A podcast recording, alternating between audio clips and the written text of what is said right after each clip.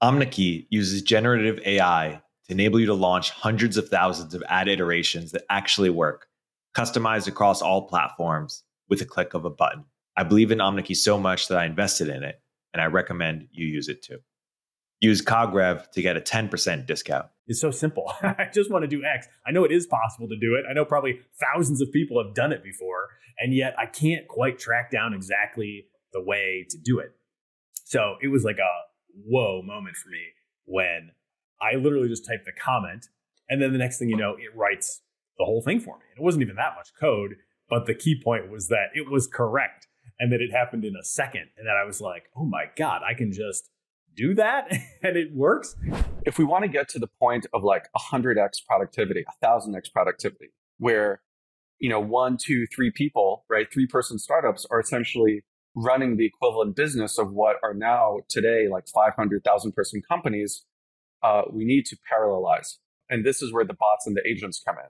Hello, and welcome to The Cognitive Revolution, where we interview visionary researchers, entrepreneurs, and builders working on the frontier of artificial intelligence. Each week, we'll explore their revolutionary ideas, and together we'll build a picture of how AI technology will transform work, life, and society in the coming years. I'm Nathan LeBenz, joined by my co-host, Eric Torenberg. Welcome back to The Cognitive Revolution, and welcome to Replit Week. Today, we're sharing my conversation with Tyler Angert, Replit's first product designer, which we recorded in May.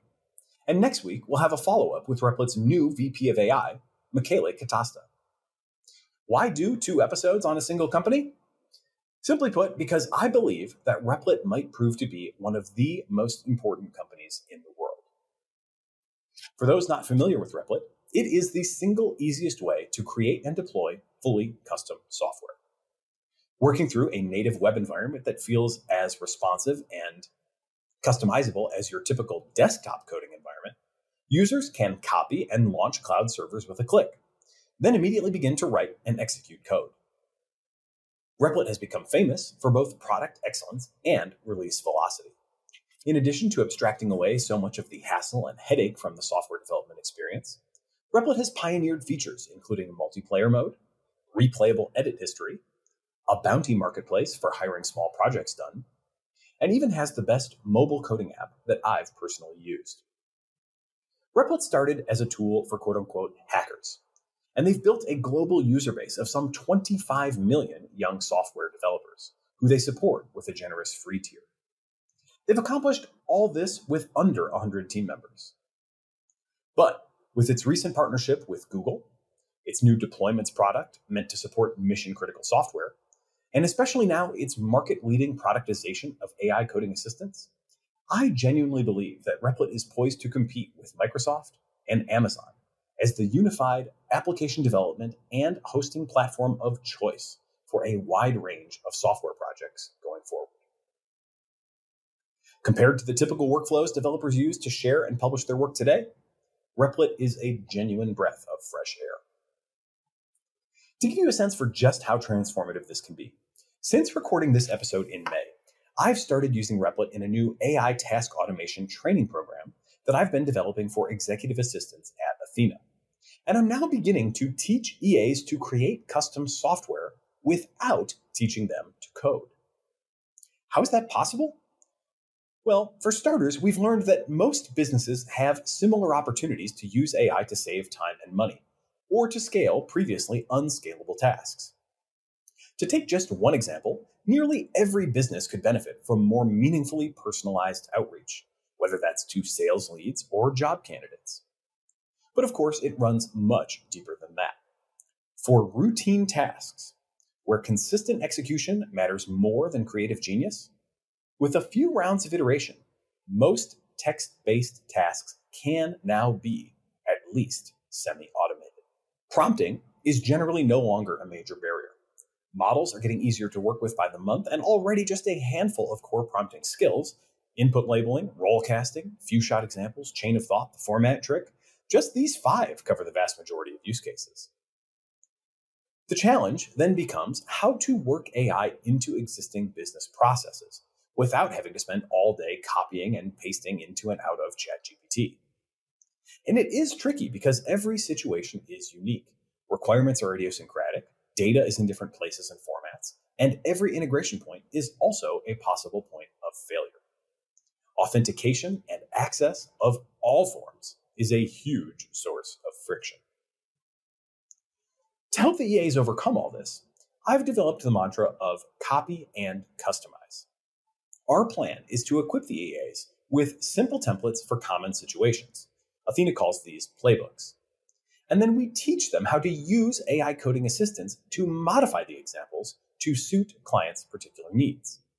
This way, we're empowering them not just to serve as EAs, but as AI implementation specialists at their clients' companies. In practice, this amounts to using GPT-4 to write code, which gets, processes, and then loops through some inputs, often making another AI API call for each input. And increasingly, that's Claude 2 these days, thanks to the 100K token context window, before finally returning all the results in some desired format. There is a learning curve here, to be sure, but over time, I believe this skill set will prove transformative, even as it becomes commonplace. Now, obviously, this would not be possible without advanced language models like GPT-4, but it also wouldn't be possible without Replit. Because it's so easy to share executable code with no environment confusion, Replit makes it remarkably easy to help one another get unstuck. And because it's a full development and now hosting platform, we can always layer UIs or APIs onto our AI-powered creations as needed. AI task automation and this software without coding paradigm will surely be the subject of future episodes. But for now, if you're interested in hiring a human executive assistant that's coming out of this AI training, there is a referral link in the show notes where Athena offers a special deal for qualified customers. It really is a lot of fun teaching these EAs, who never even signed up to learn to code in the first place, how to use these powerful tools. But as you'll hear over the course of these next episodes, this is just a drop in the bucket of Replit's ambitions.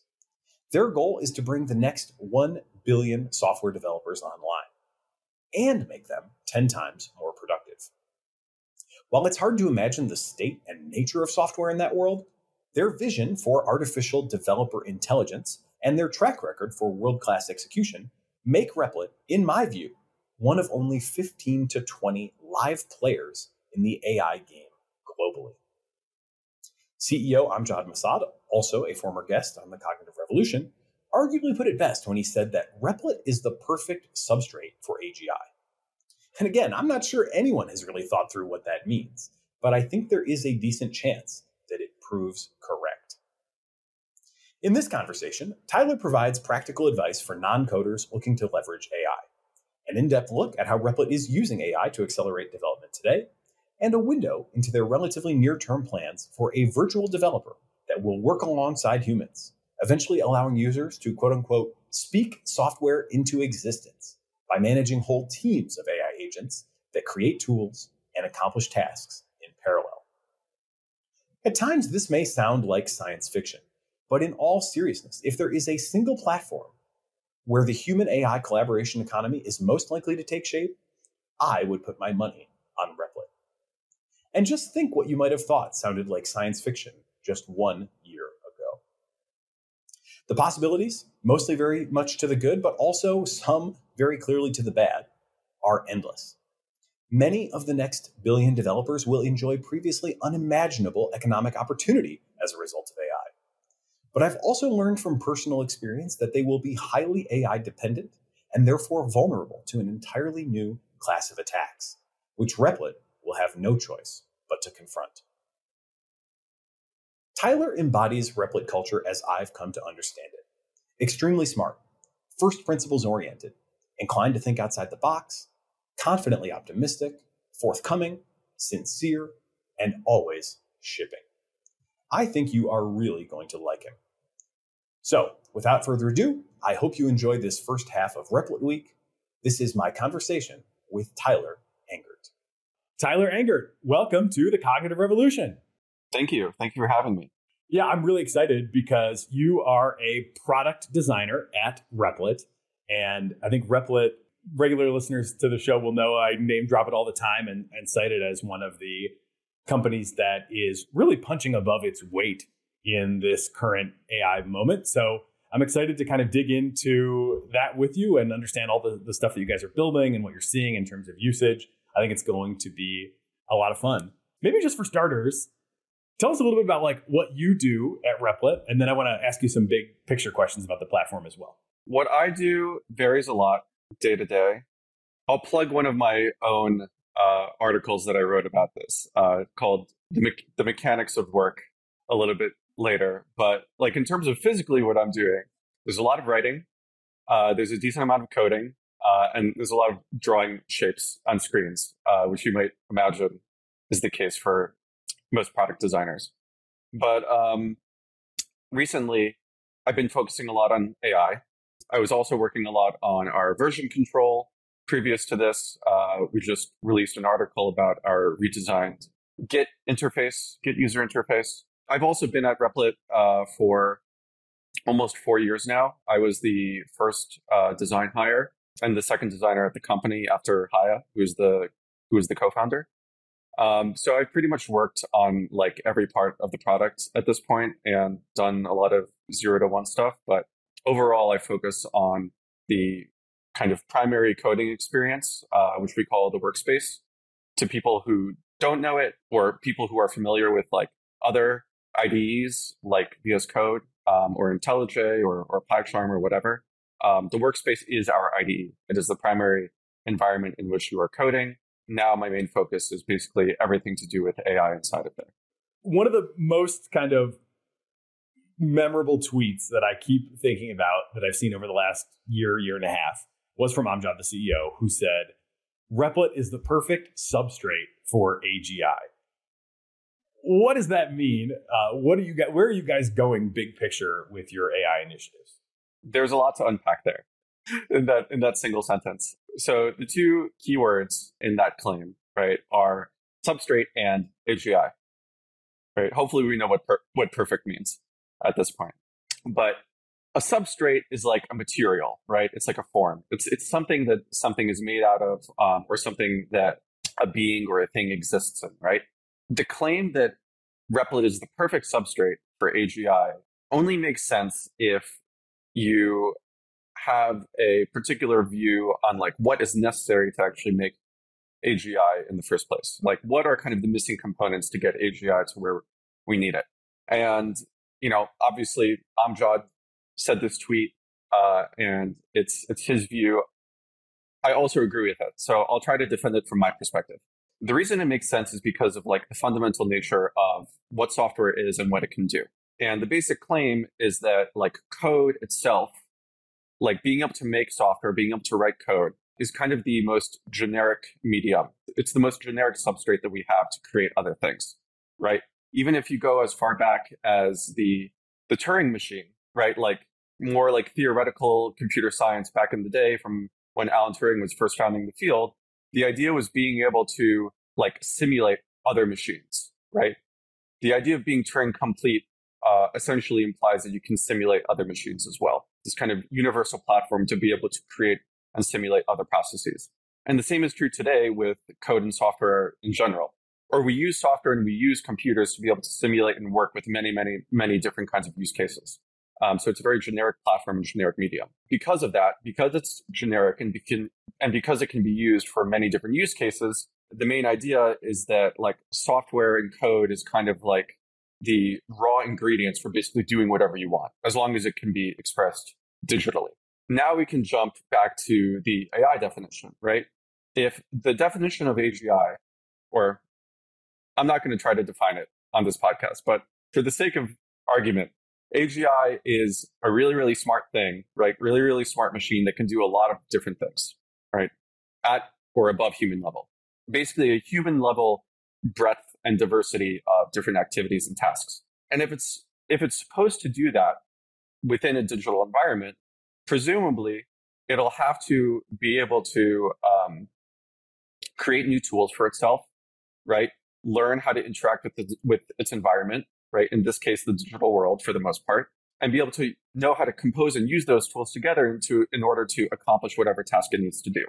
If the tools don't exist, if you ask AGI in 10 or 15 years, hey, We need to solve world hunger. We need to discover the universal vaccine, whatever task you give it. Presumably, not all of the tools that you need or that it needs in order to accomplish that task will exist at hand. So we'll need to create new tools. Hey, we'll continue our interview in a moment after a word from our sponsors. Hey, everybody. If you're a business owner or founder like me, you'll want to know more about our sponsor, NetSuite. NetSuite provides financial software for all your businesses. Whether you're looking for an ERP tool or accounting software, NetSuite gives you the visibility and control you need to make better decisions faster. And for the first time in NetSuite's 25 years as the #1 cloud financial system, you can defer payments of a full NetSuite implementation for 6 months. That's no payment and no interest for 6 months. And you can take advantage of the special financing offered today. NetSuite is #1 because they give your business everything you need in real time, all in one place to reduce manual processes, boost efficiency, build forecasts, and increase productivity across every department. More than 36,000 companies have already upgraded to NetSuite, gaining visibility and control over their financials, inventory, HR, e-commerce, and more. If you've been checking out NetSuite already, then you know this deal is unprecedented. No interest, no payments. So take advantage of the special financing offer with our promo code at netsuite.com/cognitive. netsuite.com/cognitive to get the visibility and control your business needs to weather any storm. That is netsuite.com/cognitive. OmniKey uses generative AI to enable you to launch hundreds of thousands of ad iterations that actually work, customized across all platforms with a click of a button. I believe in OmniKey so much that I invested in it, and I recommend you use it too. Use CogRev to get a 10% discount.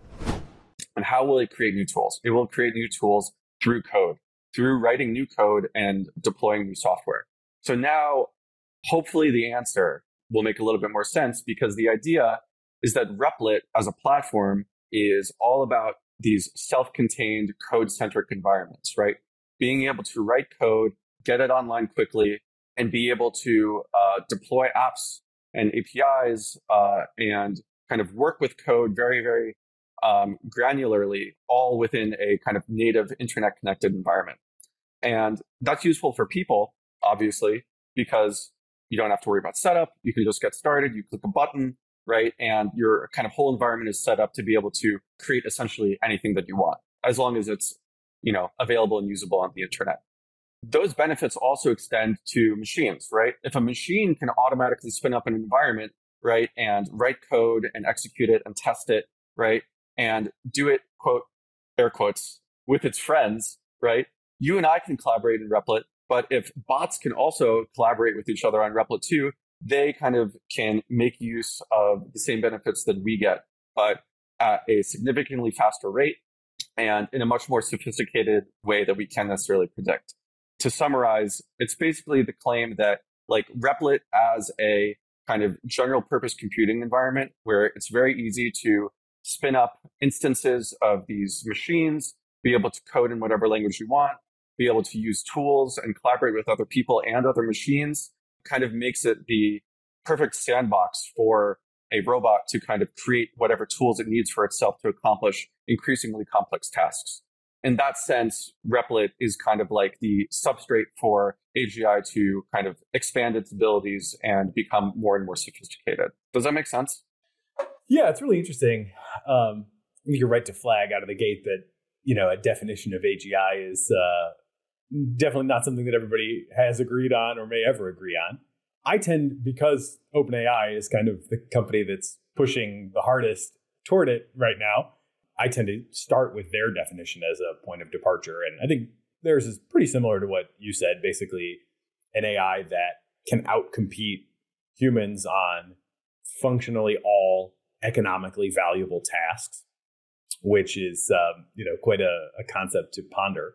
Some people then will, take it a little farther and kind of, it gets more godlike and sort of, infallible or omniscient or whatever.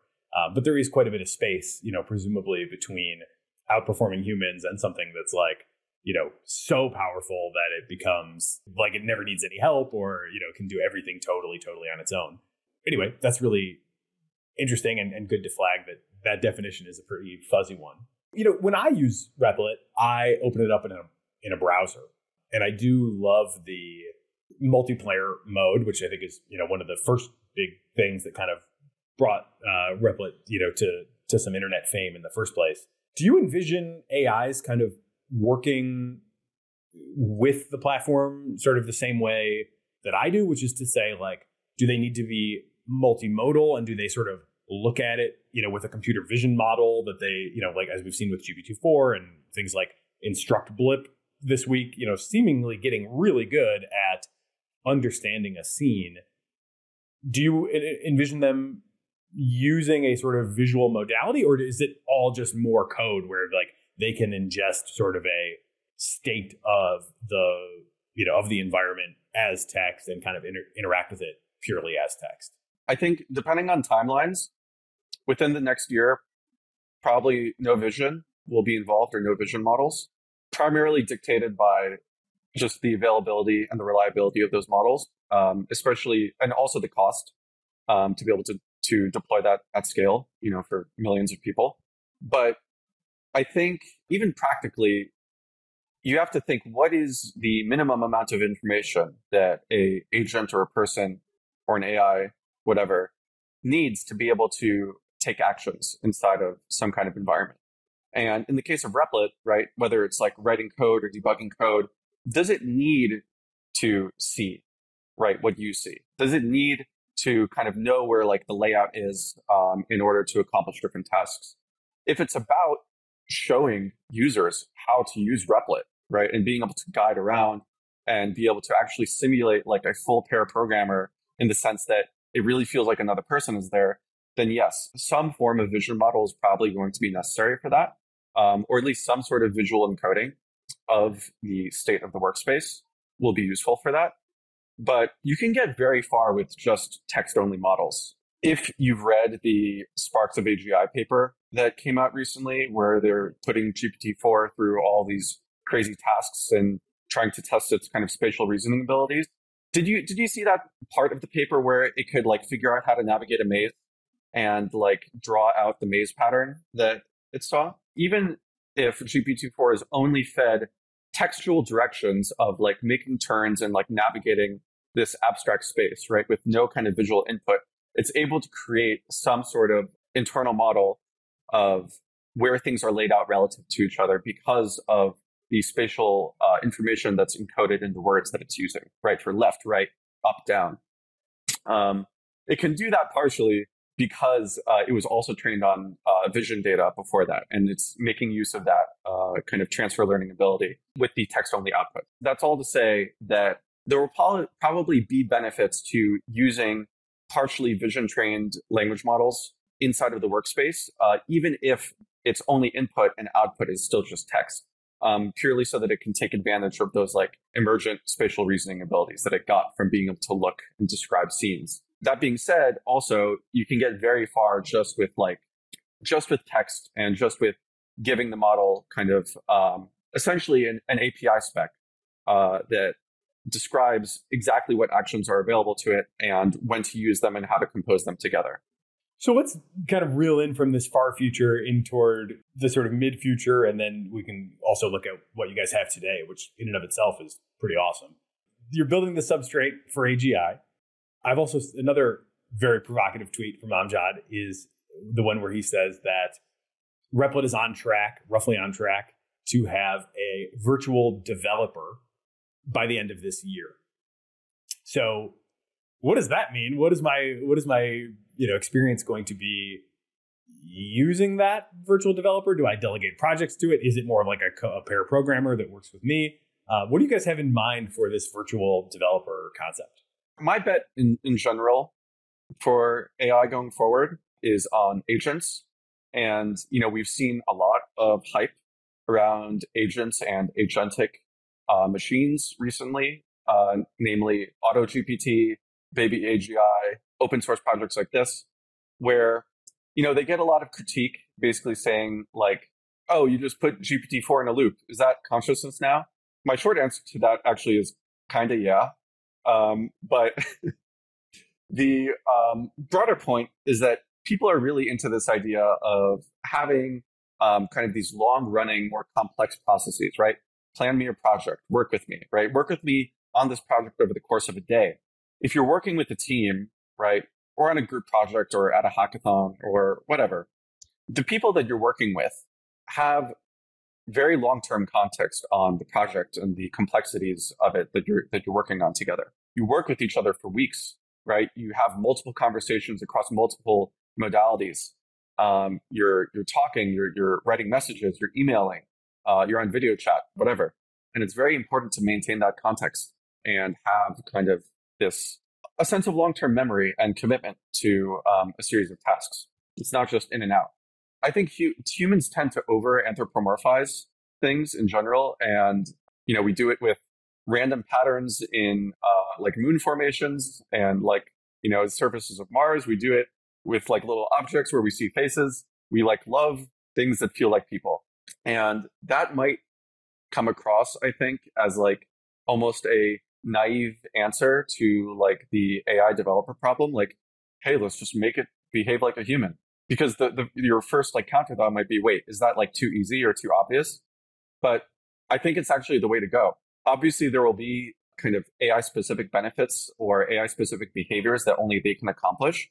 But in terms of kind of the process of working with somebody, I think the basic idea here is that a virtual developer or an assistant in Replit will be kind of just like, it will feel almost exactly like a teammate, but it will have AI-specific benefits.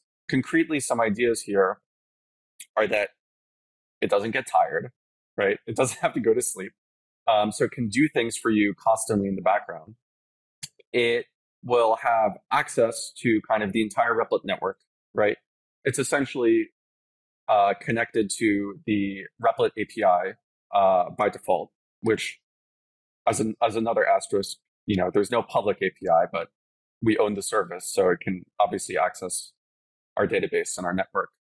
So presumably, we'll be able to use bounties, and bounties are Replit's software marketplace where you can post, you know, tasks that you want completed or projects that you want done. It will have access to the rest of the community, right? So people posting projects, sharing, talking about them, that kind of thing. As said before, it also has access to your workspace, right, and your projects that you're working on and all of your previous conversations. So I think it's going to extend far, far, far beyond just chat and autocomplete. Most AI apps and products you see nowadays are essentially just glorified forms of messaging and autocomplete, which are both very useful in and of themselves. But the idea of kind of like this pair programmer that isn't just good at writing code, but can, you know, it can use product and project planning software, right? What if it can use Asana or your notes or your to-dos app? It can help write notes, organize them for you. If it knows its own weaknesses and doesn't know how to accomplish something, it might go put a bounty out, right, for a human to come in and help out. One idea I'm really excited about in particular is the idea of being able to put your bot or your ghostwriter out for work, in the sense that if you're working with it already for like a month, 2 months, 3 months, it can start to learn and understand what kinds of software you build and what you're good at, right, and start to replicate some of your own behavior, in which case you can kind of put your own ghostwriter out for hire on the bounties marketplace. And then suddenly, you know, your ghostwriter that is going out and seeking out help can hire my ghostwriter. And now our bots are literally collaborating together to accomplish the tasks. And instead of being like a pair programmer, now we, you know, you and me, are more like managers or like kind of these like mini CEOs, and we're just, you know, overseeing the actions and the output of all of these bots. And it's not even just like, you know, it's not just that we're prompting, you know, like purely in terms of like, you know, a text input. All of the information of the entire environment, you know, from our behavior to the kinds of projects that we like and work on to the rest of the community are all fed in as context. So it's really like having, you know, a team of virtual employees, or even like this like human robot community that just works with each other. I kind of went off the deep end on that explanation, but I think my main point is that, you know, pair programmer is like a really good kind of first milestone in terms of things, you know, an assistant that can write code with you and understand your project. But in reality, a software project is usually much bigger than just writing the code. It's the planning. It's the people that you work with, it's the community and the distribution of it, It's everything that goes, it's basically following the entire life cycle of an idea to production, shipping to production, and having an assistant that can, you know, jump in at any point there. Does it make sense? When you talk about the, you put GPT-4 in a loop, is that consciousness kind of? I definitely want to follow up on that. The bot-to-bot interactions is another dynamic that I think people are way underestimating, and definitely want to dig in a little bit more on that as well. The sort of scope also sounds really like interesting, ambitious, but also like kind of scary. Like I would think doubly scary for Replit as the owner of the service.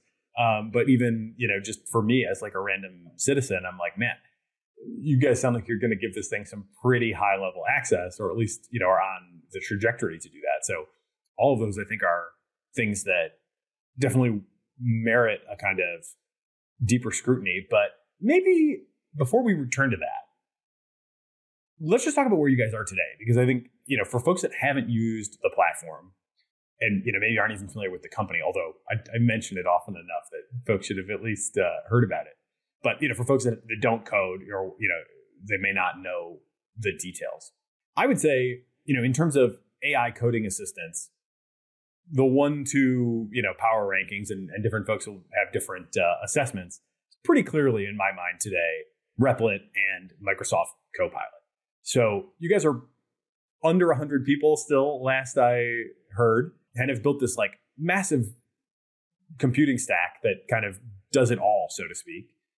And now, you know, getting into the AI layer as well. It is extremely impressive how much the company has been able to build with such a, you know, modest team. Maybe let's just run down kind of where you're at today. You have a $10 a month premium product called Ghostwriter that I do subscribe to. I also subscribe to Copilot. They're, you know, both are an outstanding value at $10 a month. Tell us like what it can do today, how people are using it, and then we'll kind of build back up to that future. But just like let's ground, you know, this discussion now in terms of what exists today and how it's already helping people. Ghostwriter is the name for our suite of AI tools, right? It's the, when we say our suite of AI tools, there's kind of three main components to that right now. There's our autocomplete, right? Our smart autocomplete, which is kind of what took the software engineering world by storm when Copilot first came out, right? Let's write a comment, describe what my function should do, and Copilot will fill in the rest. That kind of behavior where, you know, you see ghost text, you know, this like grayed out text of the suggested code that should be written inside of your editor, and you can accept it or deny it. That's one part of it. Some of our earlier viral tweets were also around features like explain code, generate, transform code. Generate is not so novel anymore, but explain and transform were particularly interesting at first because, especially in an educational and learning context, which a lot of people use Replit for, it was very, very valuable for people to just, you know, highlight a piece of code, especially something that someone else wrote, and be able to get a human readable English description of what it does at varying levels of abstraction or complexity, depending on how deep you want to go. Same thing with transform, where, you know, if you want to, say, convert a snippet of code from one language to another, you can do that, say, from, you know, Python to JavaScript, or let's say you want to migrate a legacy code base to some more modern stack. I'm assuming this is what a lot of people in finance are probably doing right now with all the legacy finance software out there. You can, you know, highlight and select regions of code in a project and ask Ghostwriter to basically refactor it for you and take the equivalent logic and move it to more modern technologies. So we have, so far, autocomplete. We have explain, transform, and generate, which operate on specific regions of code. And recently, we announced Ghostwriter Chat, which is essentially our built-in version of a chatbot, you know, a ChatGPT-like service that you can talk to and ask for assistance on your project, and it can write code. If you don't have a kind of broad overview of all of the available tools in the market today, they look very similar. You know, it's like, oh, there's an input box. I type some stuff in. it like talks back to me, like, what makes this different? You know, why would I pay for this thing? Obviously, it's very early and we still have lots more room to improve on it. But the main point of Ghostwriter Chat specifically is that it is connected to your project. Often, if you see, that's important for a few reasons. But before Ghostwriter Chat, if you want to use Replit to, say, run the code that ChatGPT is giving you, right? You maybe ask ChatGPT, let me make a game, you know, or let me make, you know, a simple HTML website, and I'll output all this code. People will just, you know, copy and paste it in to Replit. It works, you know, for all the other reasons that Replit is good. But the point is that you can just go very quickly from outputted code to something that's running and live. But if you ever want to make edits to your code, right, or tell ChatGPT about your project, you would have to do this clunky copy and paste thing. You know, you go back to Replit, you copy a bit of code you have a question about, copy, paste it back in. And it only has a very, very limited view into the complexity of your entire project, right? It only knows, in this case, ChatGPT only knows about the pasted code that you give it. Ghostwriter Chat, the way that we built it is that it has full context of your entire project. And what that means concretely is that we do a bunch of fancy prompt engineering to basically give Ghostwriter Chat the right context at the right time for the preamble of the prompt that we give it, so that it knows information about your project. That includes things like, you know, where your cursor is, what file you're currently in, the structure and the directory structure of the project, that kind of thing, which shouldn't be news to anybody. If I said that Ghostwriter has, you know, context in your project, you would assume that that kind of information is included. You can imagine that we can go much deeper into that as well.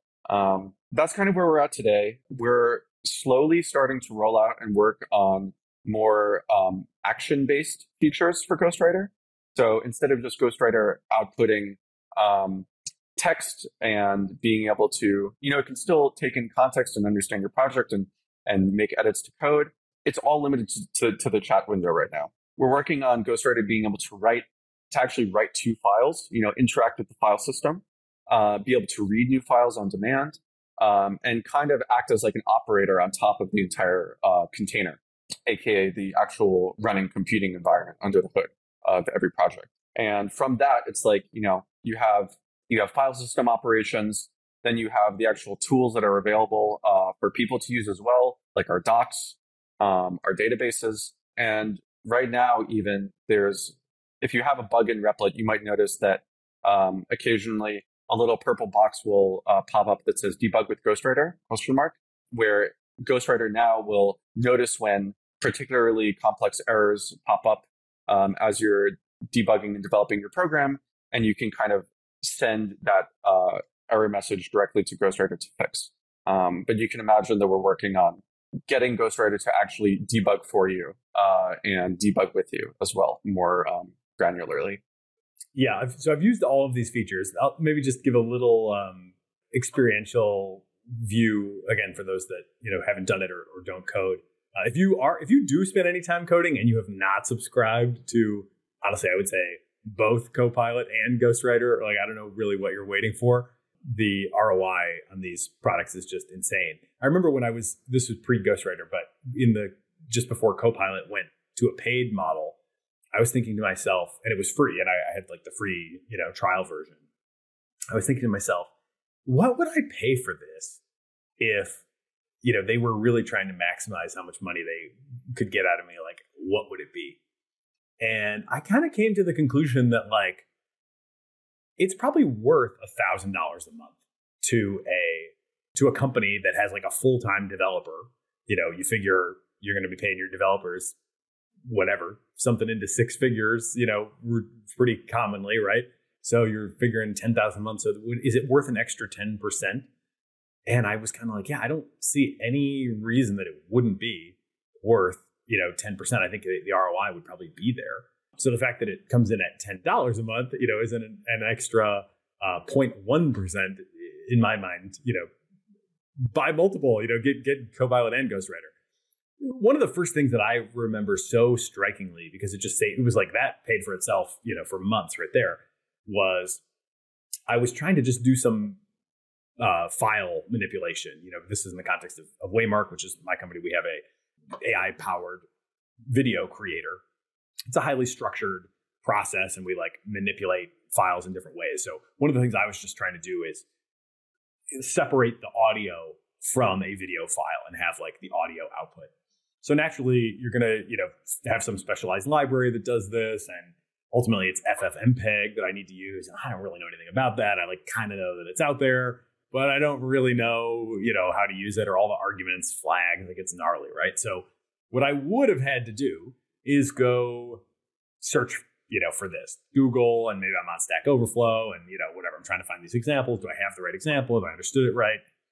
And you can imagine easily, and I've got bogged down on this, and anybody who's, you know, spent time developing has had this experience where you're like, oh God, this conceptually is so simple. I just want to do X. I know it is possible to do it. I know probably thousands of people have done it before, and yet I can't quite track down exactly the way to do it.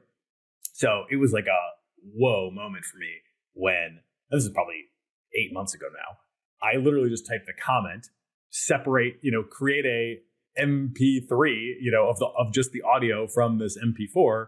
And then the next thing you know, it writes the whole thing for me. And it wasn't even that much code, but the key point was that it was correct and that it happened in a second. And then I was like, oh my God, I can just do that and it works. And that's kind of still just the first paradigm, right? Where it's just kind of doing that inline auto completion. As you've, you know, mentioned, you've got multiple different modalities for kind of interacting with the language model. For anybody that is curious about the prompt engineering that goes into this, definitely recommend looking up a big teardown of not the Replit, but the Copilot prompt that somebody went real deep on and published all their findings. It's probably a bit out of date now because obviously all this stuff is advancing, and Copilot has certainly, you know, had more releases since then as well. But it does give you a good window into how to think about like, okay, there's all these different files and what really matters. And I've got limited context window and all that kind of thing. How do I make the most of it? I'm sure you guys are, you know, wrestling with very similar issues. So that would at least give a directional insight into the kind of challenges that you guys are solving. How much productivity boost do you think people are getting from this today? Is there any way to measure that? Or, you know, if not, like what kinds of things do you measure about the way people are interacting with AI within Replit? Well, I remember Microsoft actually released a study or some release about Copilot's impact on productivity. And the experimental setup was pretty simple. You know, it was something like both the experiment and the control group had a series of tasks that they needed to get through, like coding tasks, whether it was writing functions or like testing stuff. I forget exactly which. And they just measured, you know, those with and without AI, like how quickly did they finish? And I think the with AI group ended up finishing all these tasks like 40% faster, 50% faster. It was some like ridiculous jump in just time saved. If we're going off of numbers like that, and obviously that's Copilot, we don't have we haven't run like a specific study like this internally with Replit. You know, all we have is kind of our raw data, like our raw telemetry on usage numbers, but we haven't run like a, you know, scientifically controlled setup. You can imagine that it's probably on a similar order of about, you know, twice as fast, right? Two times the time saved in terms of completing tasks. I think where it gets more interesting, however, is all of the compound effects of saving this time. And the compound effects of learning and building more quickly, specifically. You know, it's easy enough to say, like, to put a timer on and say, how quickly can you make this website, right? But if, as a part of that, right, you are asking Ghostwriter questions, right, about your code, and you are suddenly more knowledgeable about how it works, right, because it's giving you more coherent explanations and it's giving you more accurate information than you would get just by Googling things, then you are also smarter the next time you ask the same question, or you are smarter next time you have to work on a similar problem. And you can use that new knowledge to build more complex things. So I want to figure out a way to measure the compounding effects of these productivity boosts and see, you know, like over the course of maybe 3 months, 6 months, a year, somebody who has versus doesn't have Ghostwriter, for example, how much farther ahead are they in terms of, you know, computing literacy, ability to explain concepts even, you know, like how much does that affect your productivity and how much does that improve from control to experimental group? So Microsoft basically reporting almost 2x speed up as of, you know, sometime prior to May 2023. And obviously we're kind of just getting started.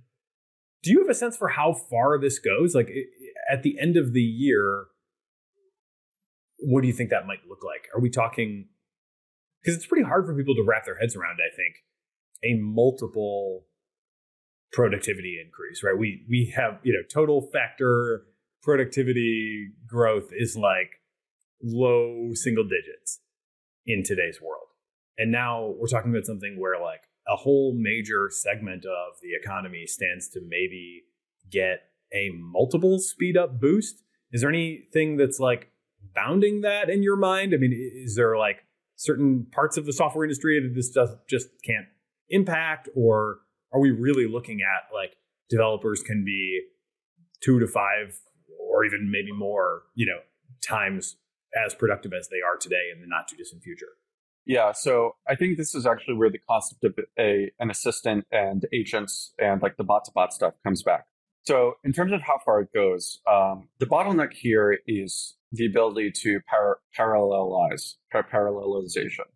Right now, all these boosts, right, are kind of starting with the assumption that the main bottleneck is essentially typing speed, right? And maybe like some information retrieval, right? Like Googling stuff takes time. The main point is that you type a little bit and you get a lot out, right? Versus the kind of default scenario is that like every keystroke that you write or like every key press that you have is kind of like the only output that you get, right? It's like one-to-one, like keystroke. Every keystroke that you input is one keystroke that's outputted onto the screen versus what AI unlocks is like for every keystroke that you input, you get multiples more output of text on the screen.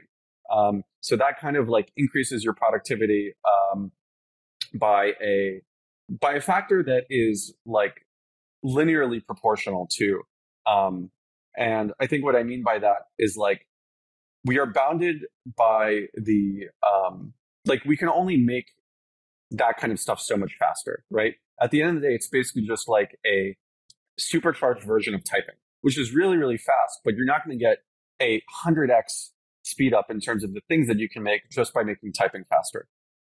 It is kind of a serial or like, you know, a sequential activity by definition, right? You're typing, you get more stuff out, and you're interacting one-to-one with this little robot that is kind of helping you execute on one task at a time.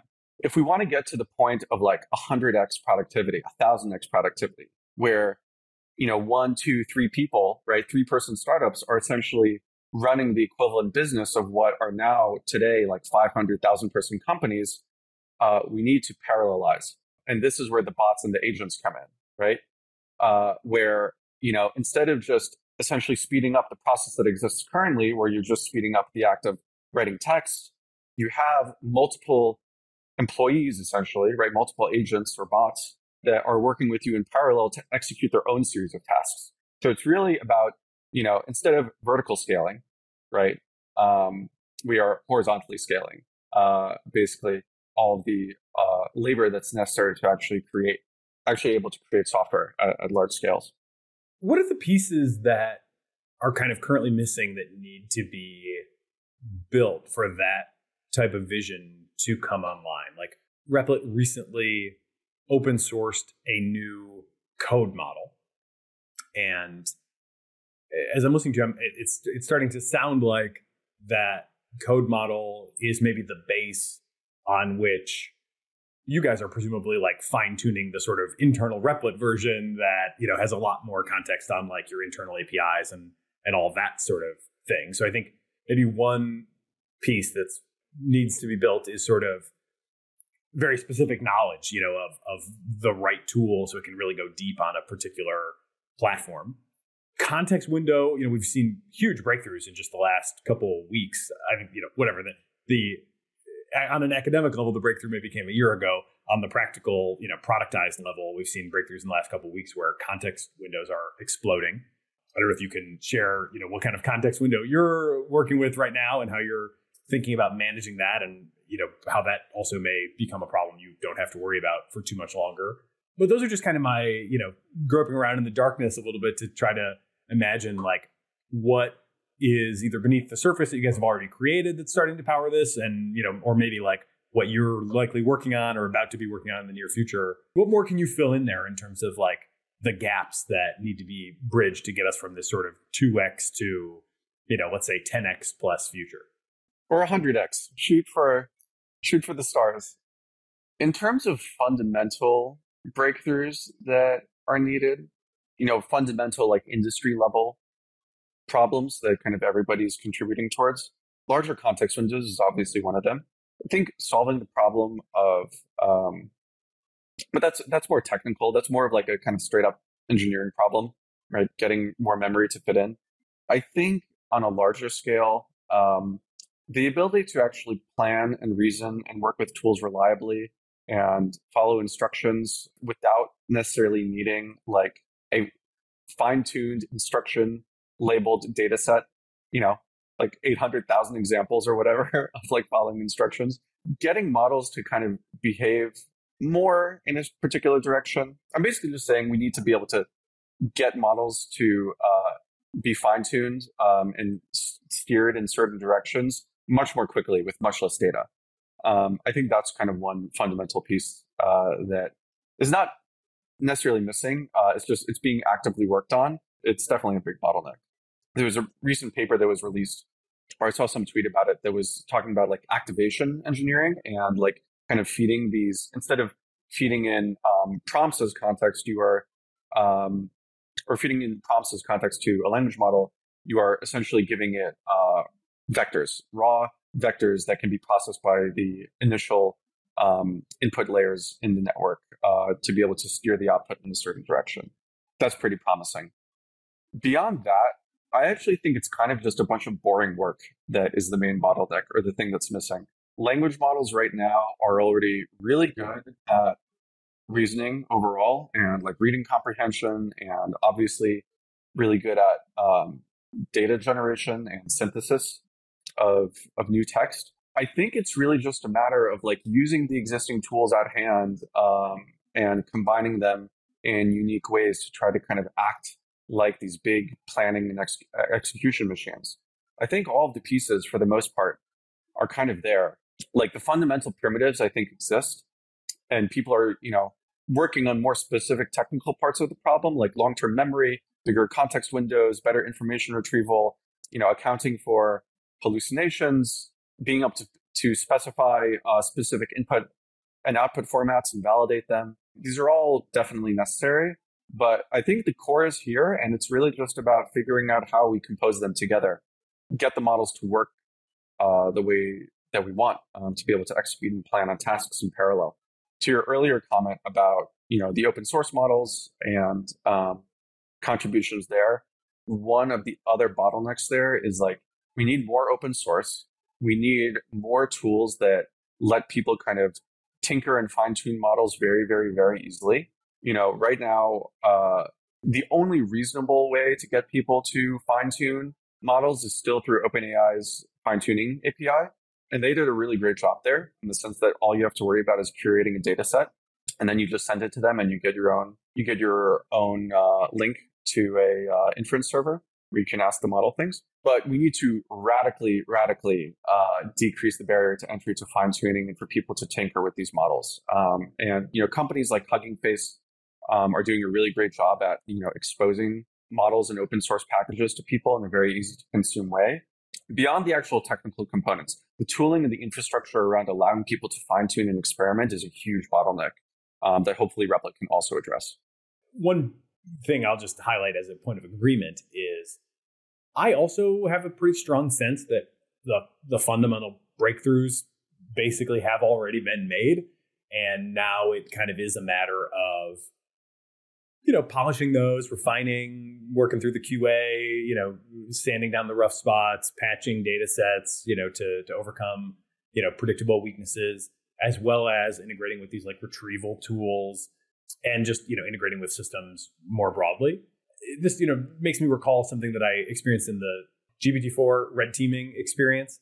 You know, even then, and this was last fall, right, in the unpublished version, I would ask it to do things like self-delegation, you know, in the context of programming, like set up essentially a little REPL and, you know, have it kind of break down problems and delegate to itself.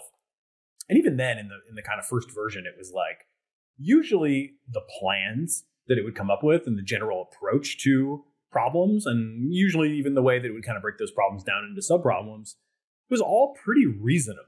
And it was like, wow, this thing has a pretty good handle of conceptually like what I'm asking for and how to approach it. And if I were to have a conversation with somebody and they gave me this sort of plan for success, like I would think they're off to a pretty good start. Then when I would get down to the weeds of it, a lot of times it would be like, oh, well, you know, it's kind of stumbling on some very low level implementation details. Just a stupid little toy experiment that I ran was, this was just after Queen Elizabeth had died. Go online and find out who is the current reigning monarch of the UK. And I tried that because it was like, it's a very high prior, you know, for the cutoff date of like what the answer would be. But now there's a different answer. So can it go out online, you know, figure out where to look, how to look, etc. You know, that's a very simple task. Probably wouldn't surprise anyone that like it could come up with a reasonable plan for that task. And then I just noticed, you know, it would get stuck on these little things where it would be like, go to bbc.com, look at the H1 tag and see what it says. And it was like, well, you're close. Like you got, you know, pretty good plan, but, you know, there might not be an H1 tag, or the H1 tag might say something a little bit different, you know, than the specific like string matching, you know, that it would use. One weakness that it did have is it didn't take full advantage of itself. I started to prompt it with things like, you can interpret natural. You don't need to write regular expressions to interpret language. You can use yourself to interpret natural language and like answer, you know, questions for yourself. So he was able to pick that up as well with prompting pretty easily, but still would just, you know, tend to get bogged down in these like very low level details. So it sure seems to me like you're correct that the core kind of reasoning ability, planning, understanding basically is there.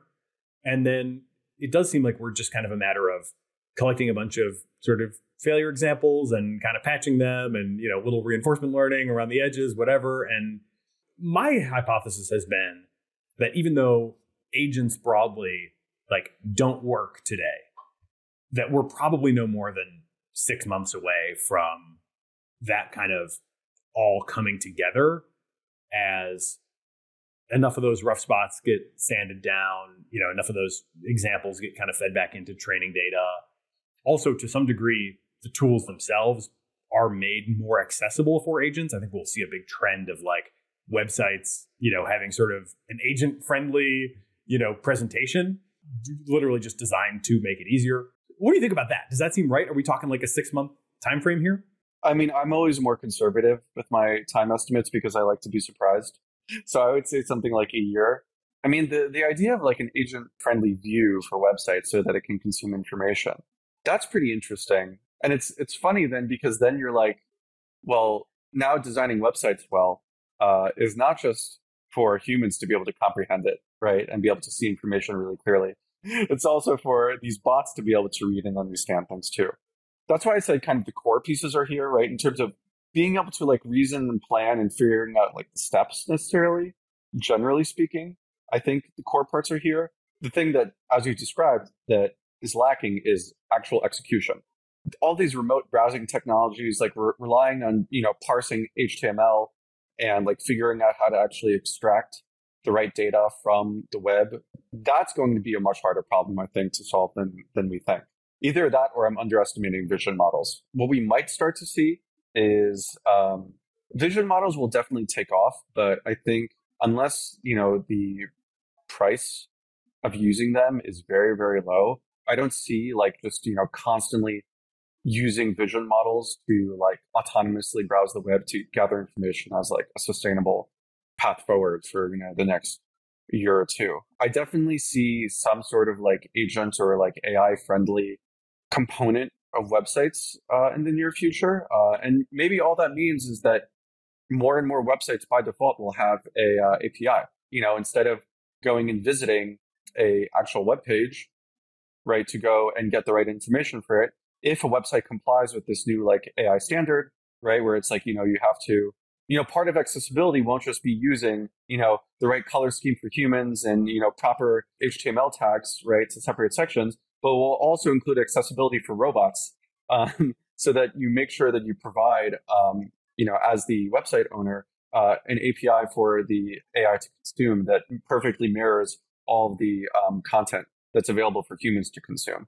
So that's all to say, some sort of like kind of AI first consumption format will probably come around. Whether or not that's, you know, just a standard REST API is another question. I think it'll be some combination of that kind of format plus stronger multimodal models that you can use vision to extract stuff from regular pages. Yeah, that totally makes sense to me. If you haven't seen Instruct Blip yet, I would definitely recommend taking a look at that because we had the authors, two of the authors on a previous episode when they did Blip 2, which was at the time, you know, state-of-the-art image understanding kind of dialogue about images. And now they've taken it up, you know, yet another level. And it really looks like it's kind of GPT-4 vision, you know, equivalent in terms of the detail of the descriptions that it can return to you. Actually, I'll need to double check this, but I believe they've started to incorporate UI into their data set as well, which certainly OpenAI has. So yeah, it seems like all this stuff is kind of coming at us extremely quickly. You know, going back to the substrate for AGI, right? Obviously, there's a lot of difference of opinion, to put it mildly, around like, should we be excited about this AGI prospect? Should we be fearful of this AGI prospect? I personally feel both of those things, you know, and I don't have any struggle in feeling both of them. They both come pretty naturally to me. I find it also, you know, super exciting. Like I could be 10x more productive. You're talking about 100x more productive. I don't even know what that would mean, but it sounds pretty amazing. But then I'm also like, if something's that powerful, you know, then certainly at a minimum, you know, the developing of it comes with great responsibility. So I kind of want to understand a little bit more how you guys are thinking about that, because it seems like you have a really hard problem in some ways where the typical things that people talk about doing to kind of maintain control over AI, one of the obvious things people talk about is like, well, we'll just sandbox it. Like we won't connect it to the internet or we won't give it, you know, the ability to kind of get outside of its like immediate environment. Now, some people would argue like you won't be able to do that even if you try, but you're kind of saying we're going to give it all the APIs that we have, you know, as the owners of the service. So I understand that to mean like you envision a future where an AI agent on the Replit platform could like spin up a new REPL and kind of bounce over from one computing environment to another. And, you know, when you talk about parallelization, like maybe a lot of those, perhaps even when you're giving, you know, maybe not root access, but like increasingly close to root access to your whole stack, to a language model that is fairly well understood, but definitely not fully understood. And you add in these additional dynamics of like agent to agent interactions, or like you also alluded to custom, individually customized models, which adds a whole other layer of kind of unpredictability. Like what is Tyler's model going to do versus Nathan's model for any given situation?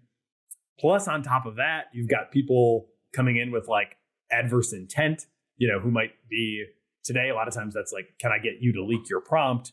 But in the future, if you've given it access to all these underlying APIs, you know, I might be less concerned with getting you to leak your prompt and more concerned with like, how can I spin up 1,000 Bitcoin miners? You know, I know you guys have battled that already, but you might be battling it in a whole different way.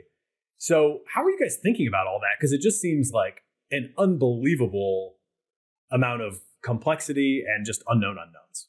The TLDR is that we take it very seriously and we're thinking a lot about the safety of these tools. And especially if they're going to be used, presumably, to help control and write mission critical software at some point. And especially if they're open to the internet, right? Or, you know, have network access, right? And can talk and coordinate with each other. There's, you know, a whole host of nightmare scenarios that can emerge from that. But maybe to answer a few of the things that you brought up specifically, Replit is like the place for sandboxing. By definition, a Replit project is a sandboxed, self-contained environment. We have dealt with a lot of abuse problems before. We have a lot of practices in place right now to easily detect abuse from all of our metrics that we record from activity inside of REPLs. In terms of people being able to just spin up REPLs as needed and to use that like for Bitcoin mining or even for if they're like using agents or like, you know, if they're using Ghostwriter to kind of control and manipulate like hundreds of REPLs at once. That's a future that we don't need to see, right? Like we can enforce and put restrictions in front of the use of Ghostwriter, similar to the ones that we put in front of people to begin with, right? We can rate limit it. We can give it specific guidelines for like how it should behave. Anthropic's release of their constitutional AI, but like all of their techniques for kind of encoding values into its output. I don't even think like our problems aren't even as difficult as that. I don't think we can basically just use traditional engineering techniques to be able to like limit its access to what it can do without human intervention.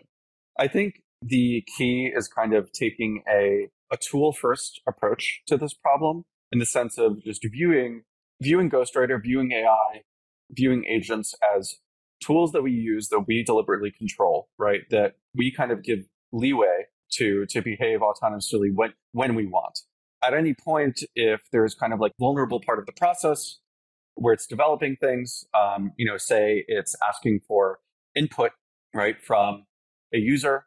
Like if I'm making an app, right, and I have an agent that's assisting me in like gathering user research, right, and I'm telling it to go out and interview people. That's a case where, you know, maybe it won't execute on interviewing that person unless I'm there, right? Or it has its ability to research on the internet or to execute and talk to other bots suspended in the process of while it's interviewing other people.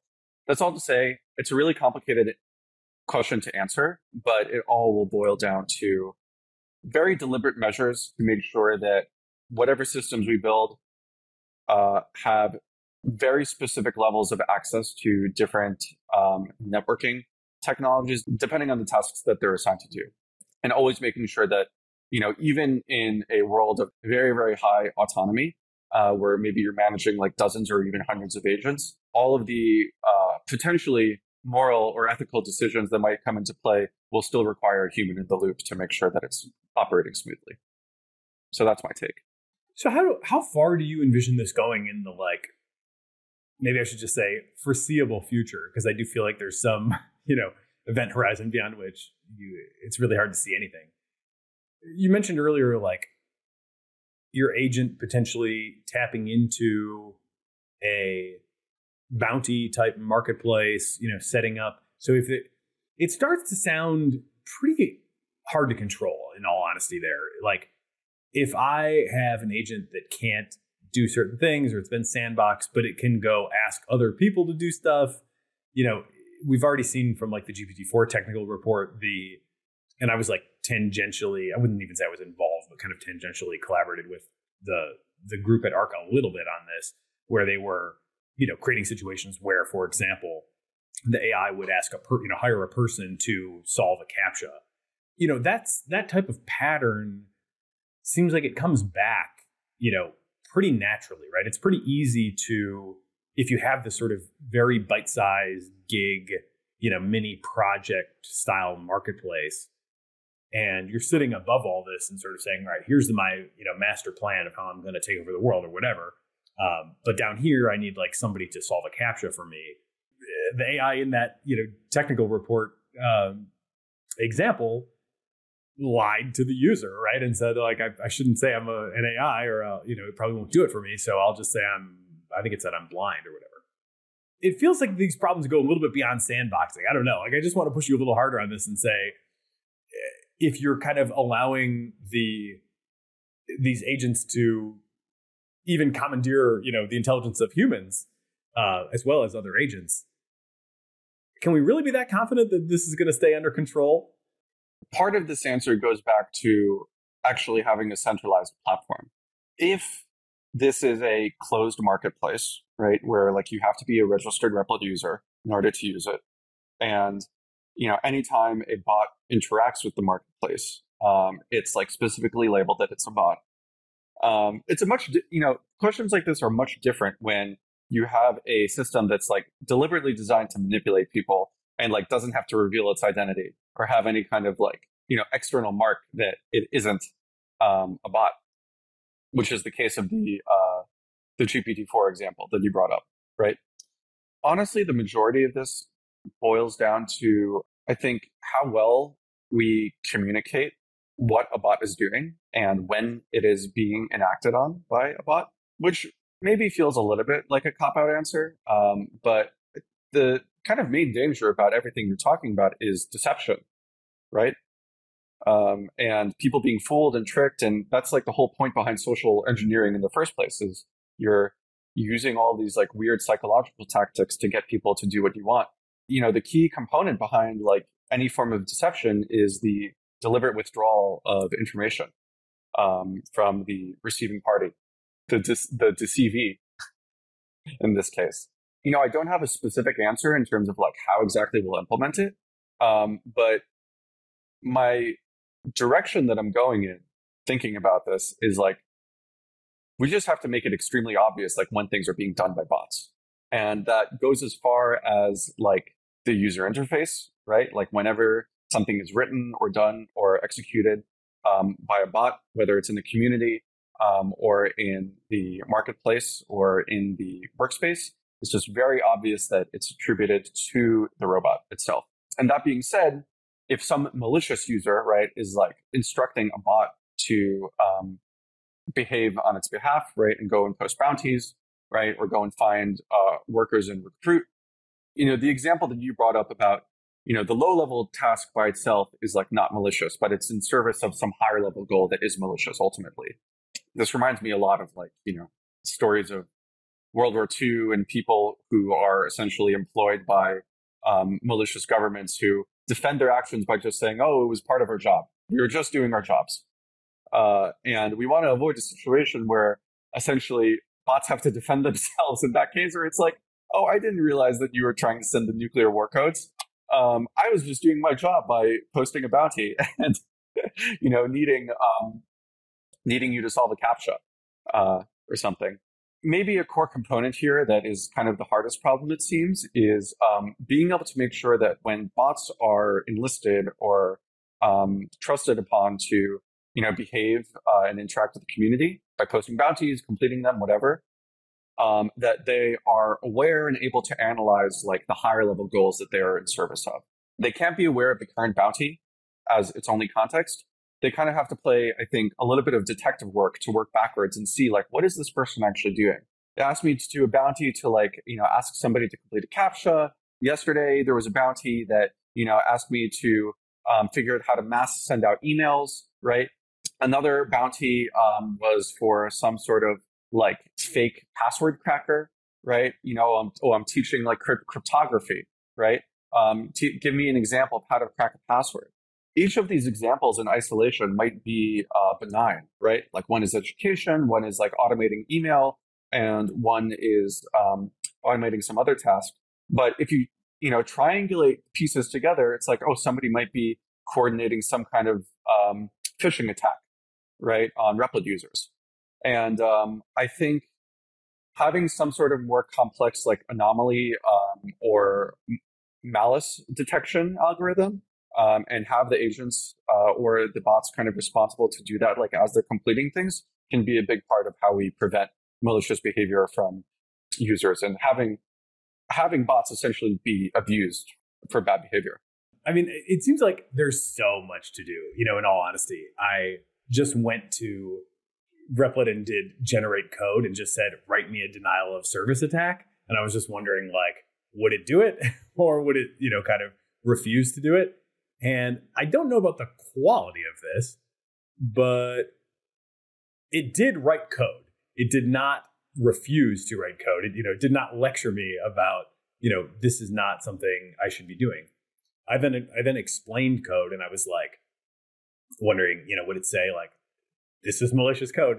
It didn't. It just sort of kind of said, you know, what the code does. Like it opens a socket and it connects and then eventually it disconnects. I mean, do you guys feel like you have the bandwidth, the wherewithal, you know, even just the models have more surface area than you guys do at like under 100 people, arguably. Is this just too much to like bite off for one company? And I mean, I think, by the way, my view is it might very well be too much for society to be biting off. So, you know, put my, you know, kind of frame on the table there, but it seems like there's just so much surface area. Like, can you possibly tame this on the same time scale that, you know, that virtual developer could come online as a product? I have hope. The answer really depends on what scope you're talking about. If you want to help tame this thing, you know, taming this thing is in itself a very loaded phrase, right? Because what does it mean to tame? Are you making sure that, you know, bounties that could be malicious are not posted? Are you kind of detecting potentially malicious code from being written before it's even written? The devil is really in the details here in terms of like how you implement solutions to make this thing safer to interact with. In terms of concrete problems with like, you know, abuse and anomaly detection, I think we're totally set up to do work like that because we already have an enormous data set of anomalies and abuse, right? And we spend a ton of time making infrastructure that's like resilient and able to respond to stuff like that. So if we want to train models, right, and build technology that can help scale that process of like moderating abuse, then I think we can. Replit is certainly not, I think, burdened with solving the society level problems, right? Where it's like, we still have to deal with like these intractable problems of, you know, people being unpredictable. Ultimately, like, if we go back to the tool-based argument, right? These things are tools and they are used by people.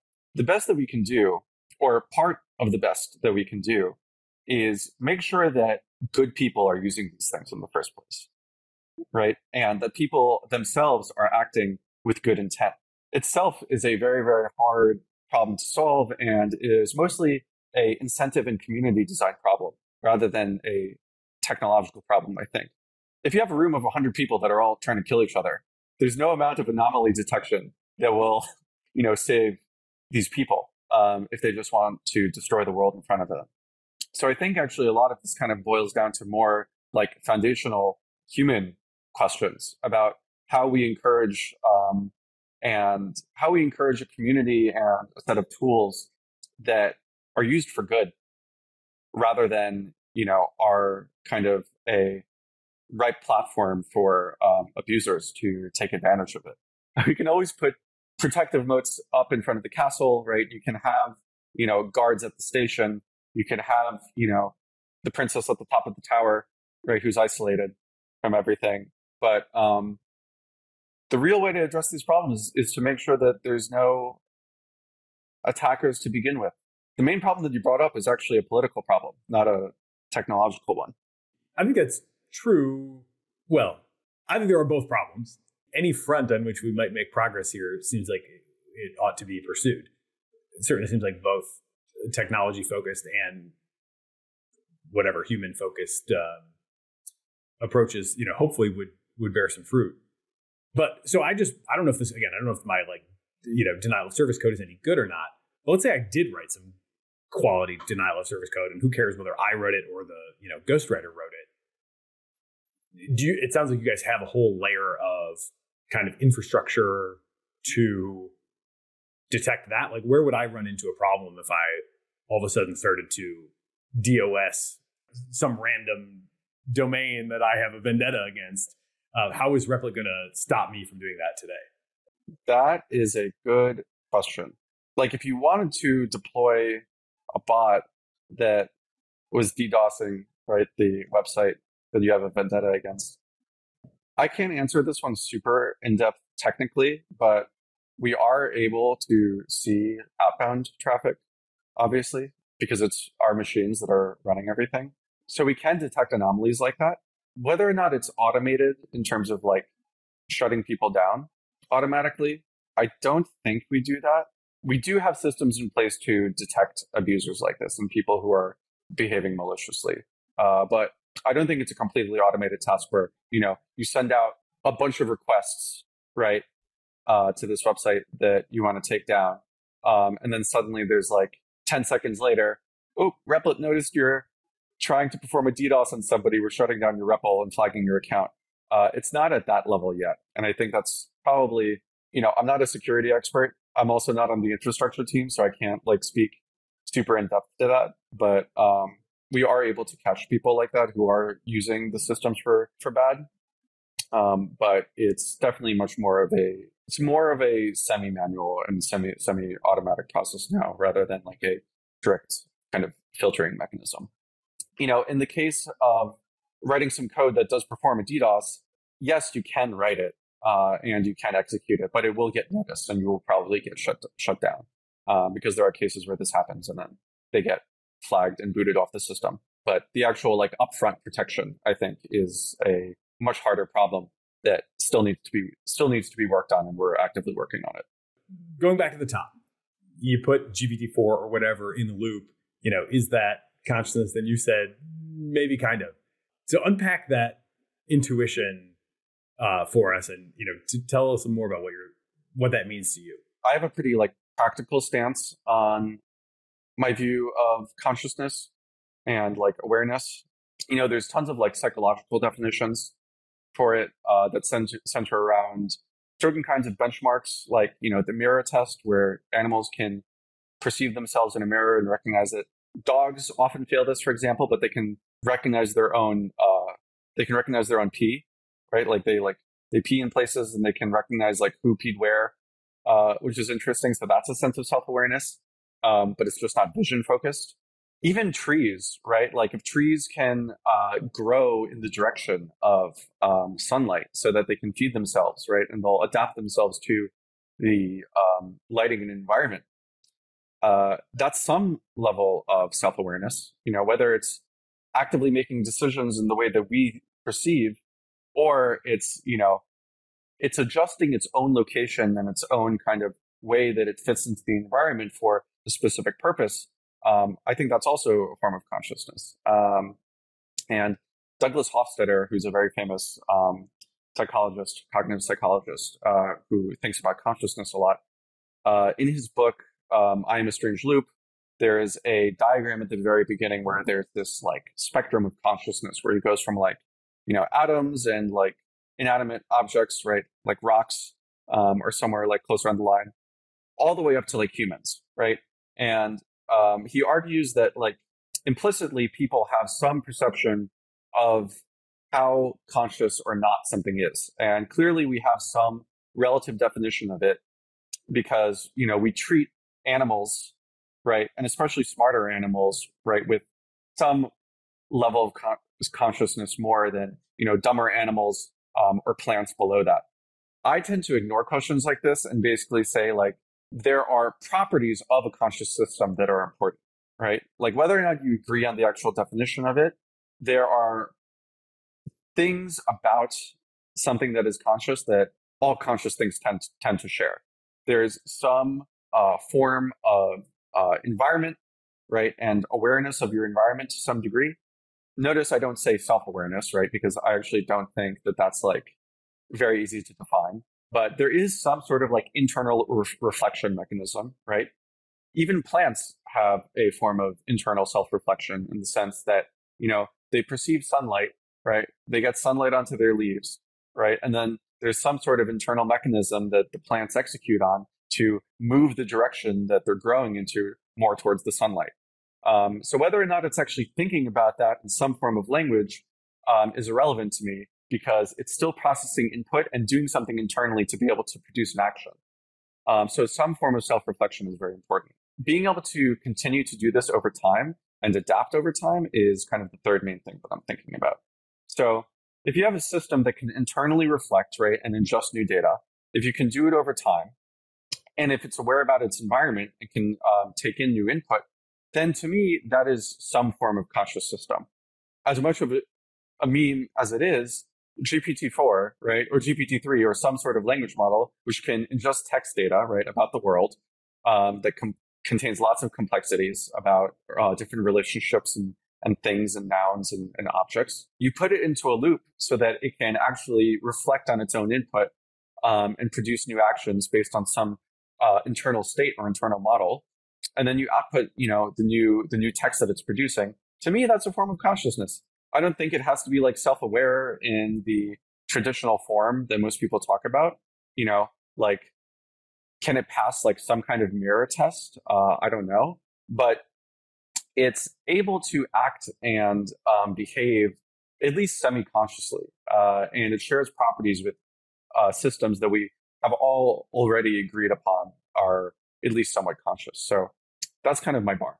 Kind of a behavioral approach, right?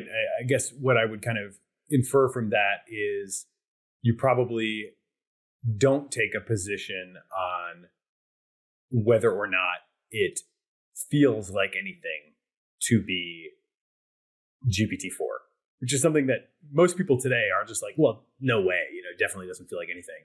And I'm always kind of like, seems like it probably doesn't, but I'm not so sure why everybody's so confident in that.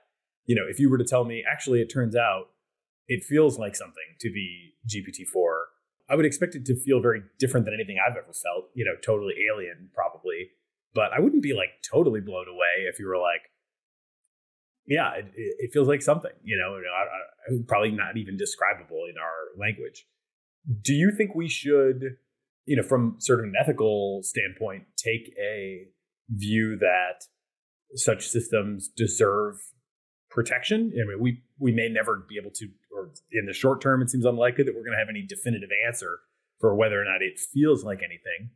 But you're kind of taking a quacks like it's conscious, then it might be, kind of effectively conscious. But would you then extrapolate from that to a sense that, these systems matter in some sense, that they may, deserve to be or ought to be treated well by some definition of well? And we see these things online all the time where people are like threatening their language models. And, to some degree, people think that's funny. Others think that that's like not a good idea, or like potentially already unethical.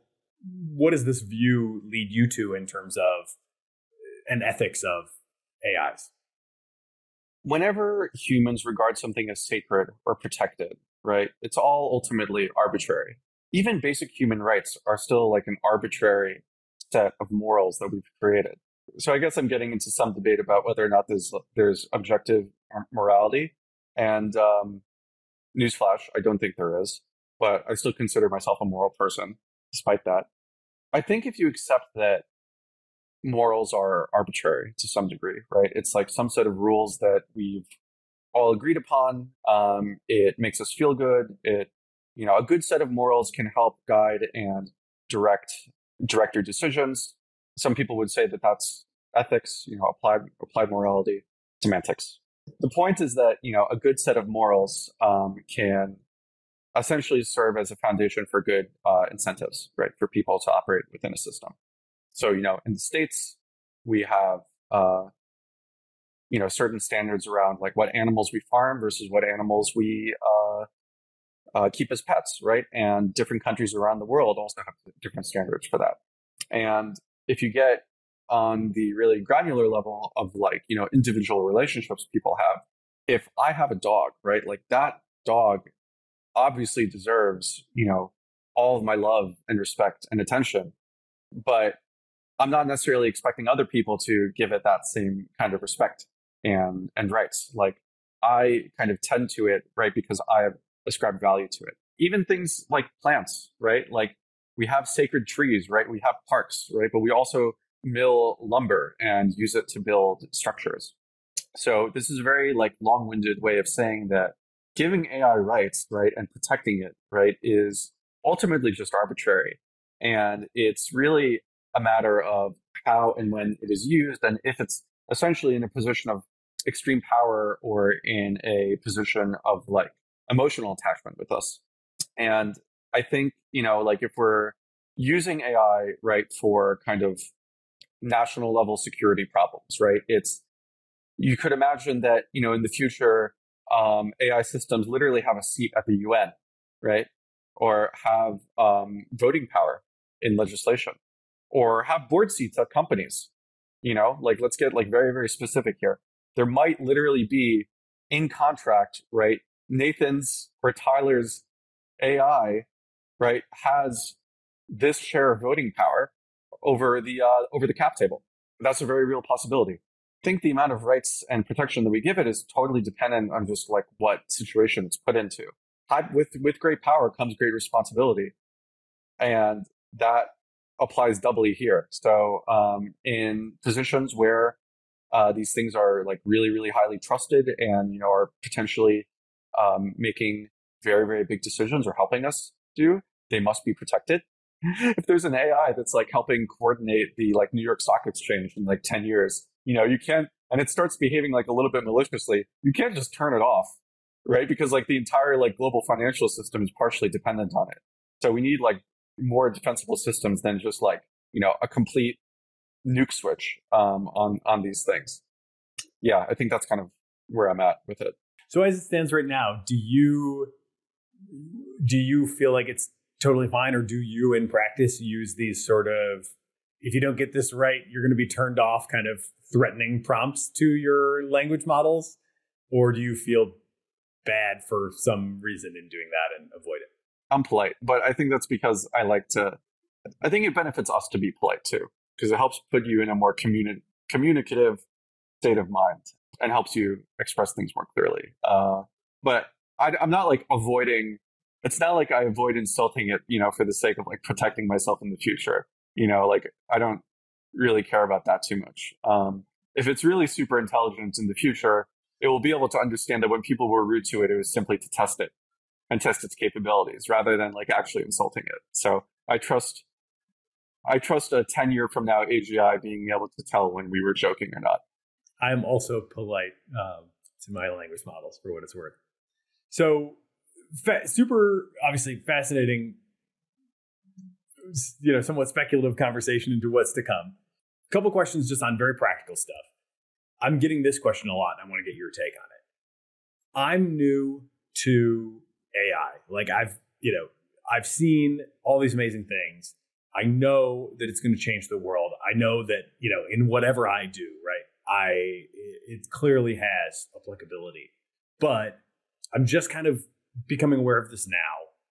I don't know how to code really at all. What should I do? You know, if I'm that sort of beginner. Is this from the perspective of like, I want to get started like working with AI, like making AI powered software, or what?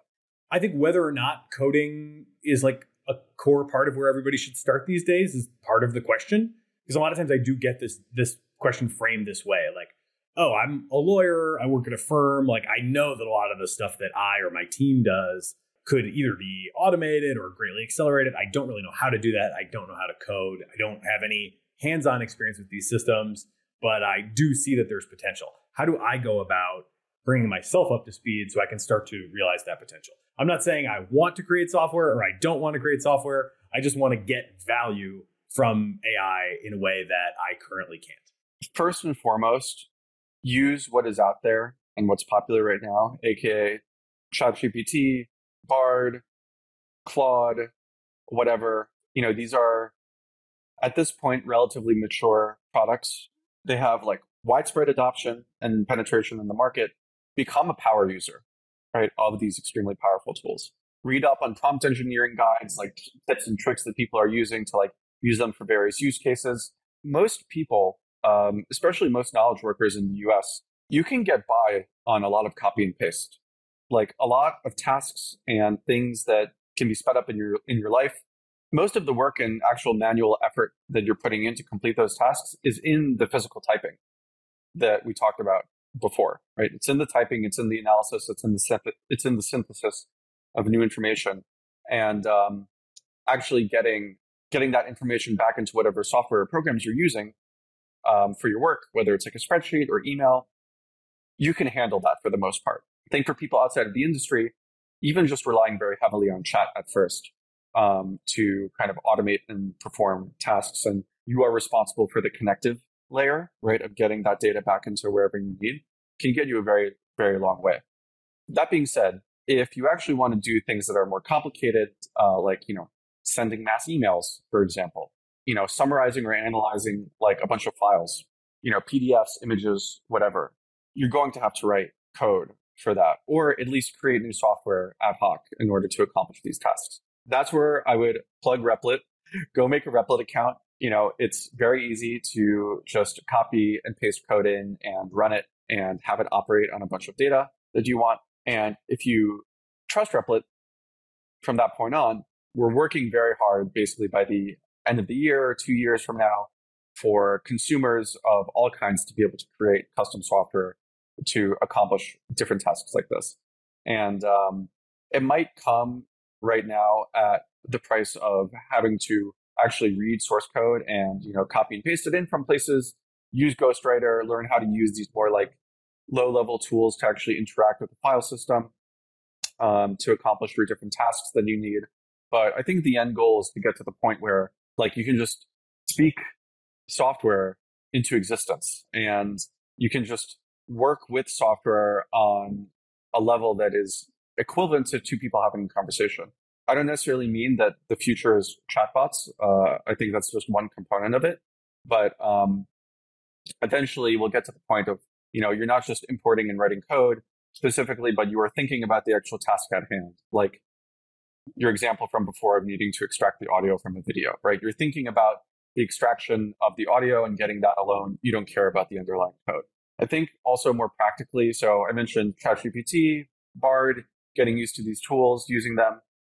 Poe is also really good from Quora, which is a mobile app. Making a Replit account, getting comfortable with using Ghostwriter inside of there, or at a very minimum, taking in code from other places and using Replit to run it. You know, if you're a professional developer and you already have VS Code downloaded, obviously try out Copilot and get used to that. But in terms of, you know, new people from the industry, I think it's chat, it's Replit. Zapier also has a really good service now where I think they're integrating a lot of AI-powered tooling, and that's great.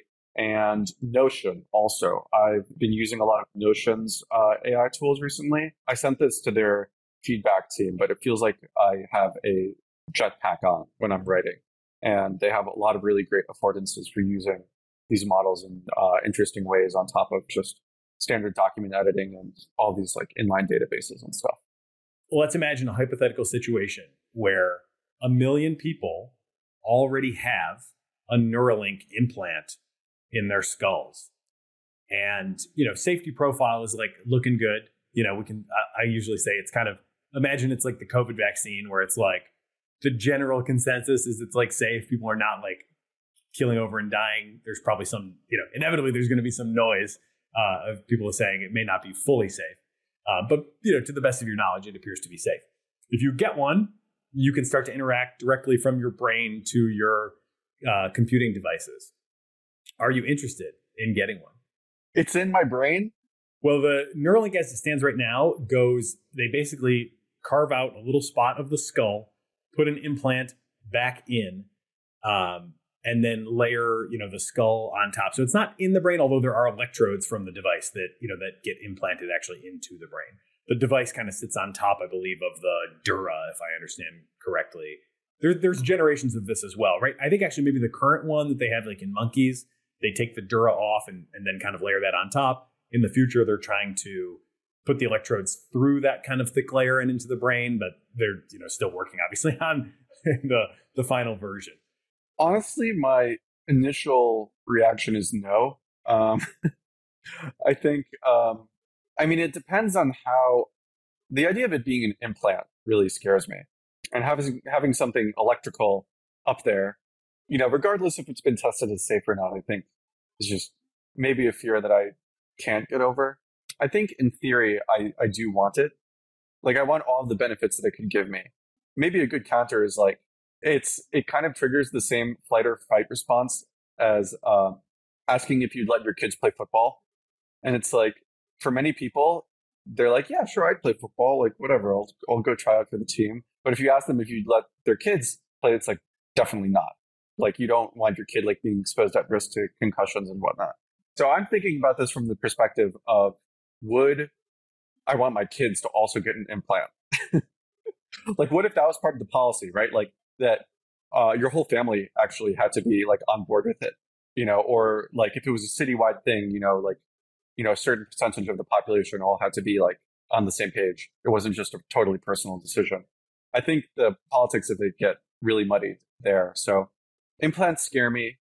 I'm into the idea of like the augmentation, but I think I'd be interested to see some form of like non-invasive technology as well that can get like, you know, near the fidelity of it. I don't know if that's impossible or not, but yeah. What about you? Would you do it? You know, I've heard such good answers on both sides of this question that I honestly don't even know where I stand anymore. I do think this kind of thing is coming. You know, if I had to guess, I think maybe the get out of jail free card would be the sort of wearable version that you can take off. You know, feels like, you know, there will be a lot of demand for that. We're already seeing like MRI, you know, fMRI type, you know, brain reading that is non-invasive, but obviously has like massive, you know, capital attached to it. So I don't know what the final form factor will be, but man, there are a lot of times when I wish I could like just write something and I have my hands full. I've got three kids, you know, my hands are often somewhat full, and like there is a real draw toward, yeah, if I could just kind of have this sort of direct channel of like access to information or ability to, you know, get my thoughts out, I would value that quite a bit. I don't know if I'm quite ready to do, you know, the hole in the skull either. Maybe hold off for the wearable that I can remove at night. But I think the draw there is going to be it's going to be a strong attractor. It feels like one of those things where like, you know, like people today, like you don't have a cell phone, like how do you manage, right? Like everybody kind of expects you to have one. It feels like one of these equilibrium shifts that could happen where, you know, it kind of becomes hard not to have something like that at some point. So I sort of expect, you know, it to be something like this to be eventually become the norm. Honestly, I think the difference might end up being way more drastic than that. Like, oh, you don't have a phone, like you can't talk to people. It'll feel probably more like PED use, but I think even worse or even more drastic. Like imagine instead of, you know, let's take like the 100-meter dash, for example. Presumably everybody in the Olympics at that level is on some sort of drug, right? But the difference between like drugged athletes and non-drugged is maybe, you know, half a second in the 100-meter dash. It would be like, I feel like a human taking some new drug and then suddenly being able to run as fast as a cheetah.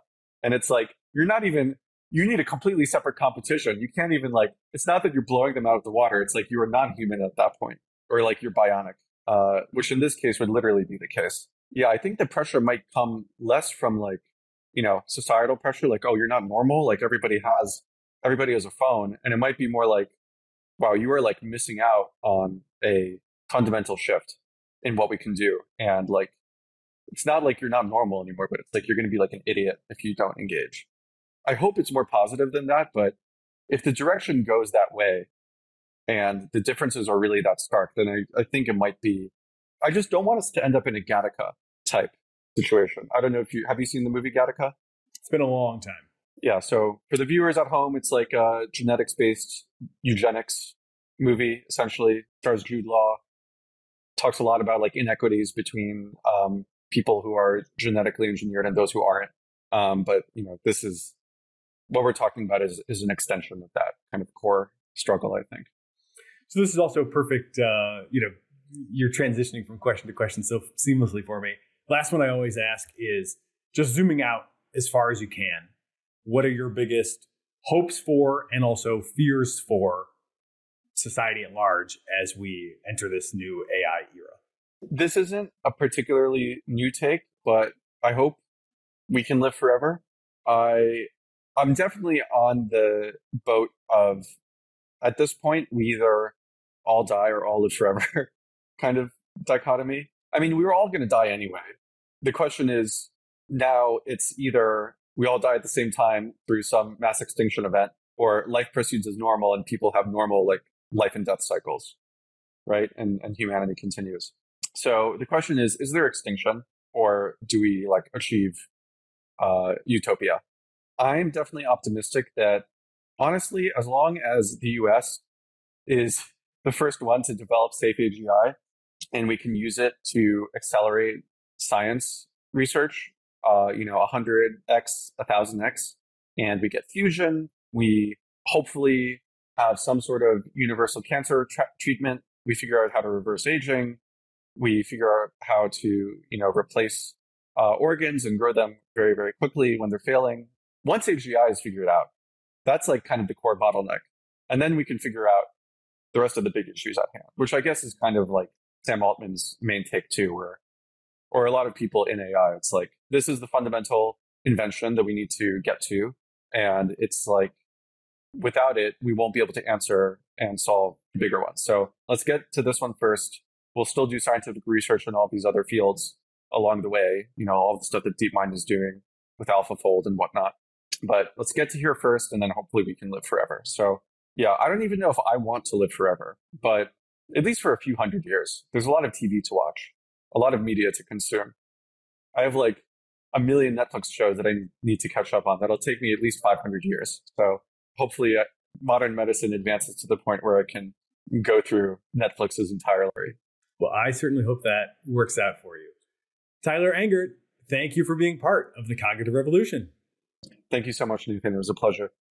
OmniKey uses generative AI to enable you to launch hundreds of thousands of ad iterations that actually work, customized across all platforms with a click of a button.